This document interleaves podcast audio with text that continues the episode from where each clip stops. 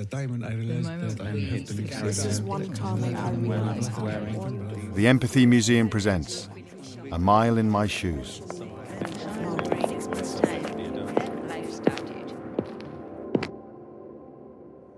So I'm holding a size 10 male shoe. It's a beautiful shoe. It's a, a suede brown brogue. Really beautiful uh, leather sole, and the inside is leather as well. Very elegant, thin laces. It's an educated shoe. It's a clever shoe. It's just it's a no messing around. I know my stuff shoe. These shoes belong to Allan Reid. This is his story. Is there something missing through his invoice? My name is Allan Reid. I'm what's called a specialty registrar in public health medicine, and I work in the West Midlands at Solihull. Number is. I started as a registrar in 2012 because I wasn't always working in, in, in sort of public health. Previous to that, I had a clinical role as a dentist. Uh, so I was a dentist for 17 years. I was born in Glasgow, you can probably tell from the accent. Uh, I went to school just outside Glasgow in Paisley. I'm a studious, academic, probably nerdy child. Came from a medical family. My mother was a senior nurse.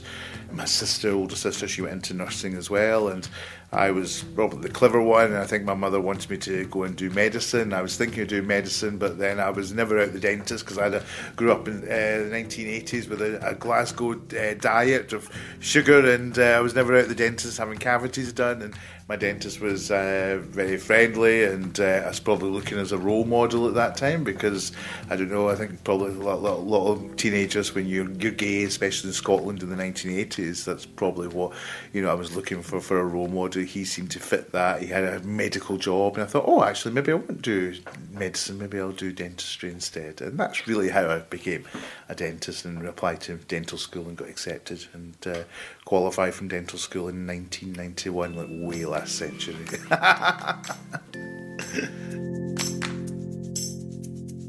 I started practicing in Glasgow, and the reason I moved down to London is I met someone online. This is probably the early times of uh, uh, of online, your gaydars and gay.coms. And uh, uh, I met a guy who was from Montenegro in former Yugoslavia. He moved to London in 1999, and we got chatting. And uh, he came up to Glasgow for a year, and thought, well, you know, it's better down in London. I think you'd be better off down there. And uh, I sort of said, okay, let's do it.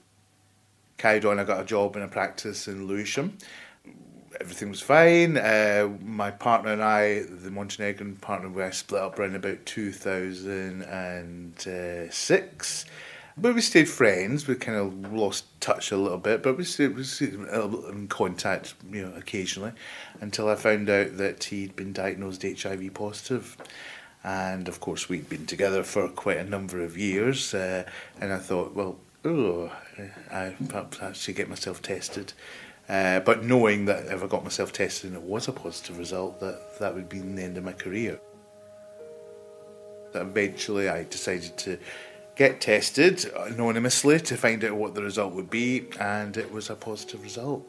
So I had to struggle with what to do. I initially didn't disclose to anyone except for a few close friends, and uh, but then one day I was at work about three, four months after my HIV diagnosis, and I got a phone call from the um, Health Protection Agency, which is a government agency that deals with medical threats to health.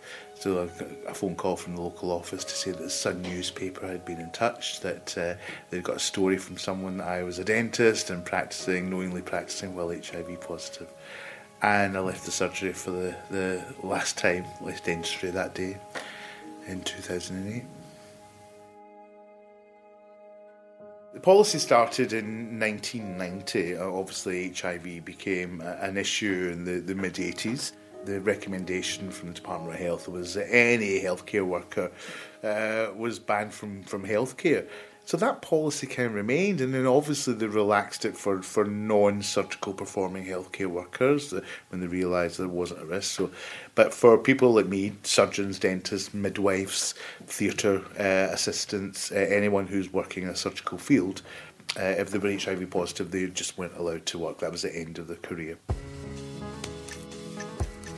about three or four days after I had to give up work, of course, the Sun newspaper printed their story under the usual Sun newspaper banner of AIDS dentist, you know, with the most unflattering picture that was taken off, that they took of me from a hidden camera across from, uh, the street to make me look just completely awful. And I thought, okay, you know, my world was collapsing round about me. I was in distraught, you know, I was I was a nervous wreck. I just remember the, the, the fear and anxiety that ended up having my house repossessed and uh, basically having thrown myself in the mercy of friends uh, for someone to stay, effectively being homeless. So going from a dentist with 17 years practice, uh, always paying my bills, never, you know, uh, all, really not wanting for anything, certainly not very rich, but comfortable. Uh, uh, to going to, to nothing, it was a real wake up call. You know, it's uh, a really difficult time.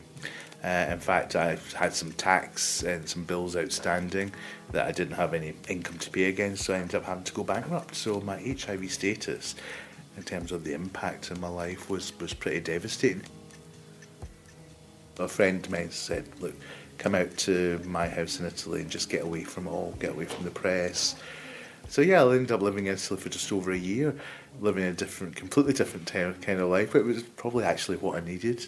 It was a place where no one knew the story, and uh, I could really recover, I suppose. I came back from Italy all renewed and full of hope and with a plan to what I was going to do. I went back to university and did a master's in public health. Uh, but then I found out about training as a consultant in public health and uh, moved into public health in 2012.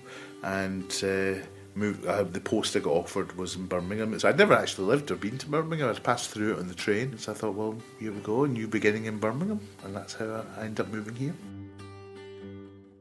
Since 2005, there was a review of changing uh, the guidance to allow HIV positive healthcare workers back to surgical procedures if they were on antivirals and had an undetectable viral load, which antiviral, the point, that's the whole point of taking antiviral.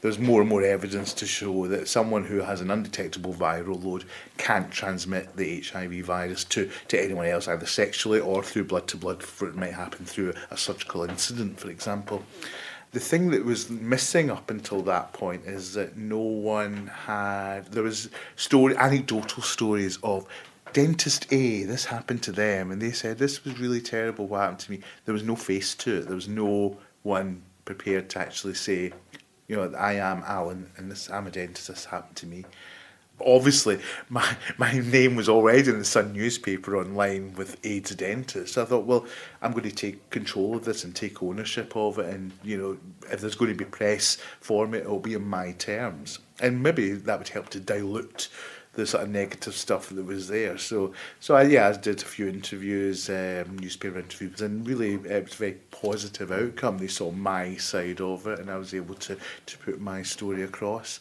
And of course, it having that a named person or a face and name to it gave uh, certainly more power and influence to uh, medical and dental defence union and the, the, the indemnity groups that were working uh, with the, the government experts to get this this, change uh, to occur. And I'm happy to say in 2012, 2013, that's when the first guidance came through that within the year it was going to be changed. Uh, and the guidance actually officially changed on January the 1st, 2014.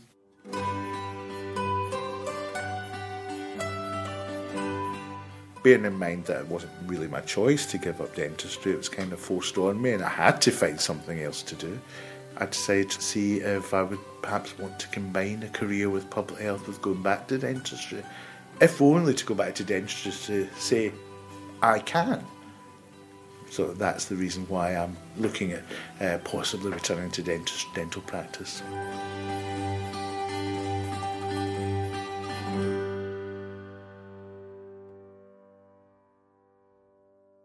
Allan's story was produced by Rob Eagle.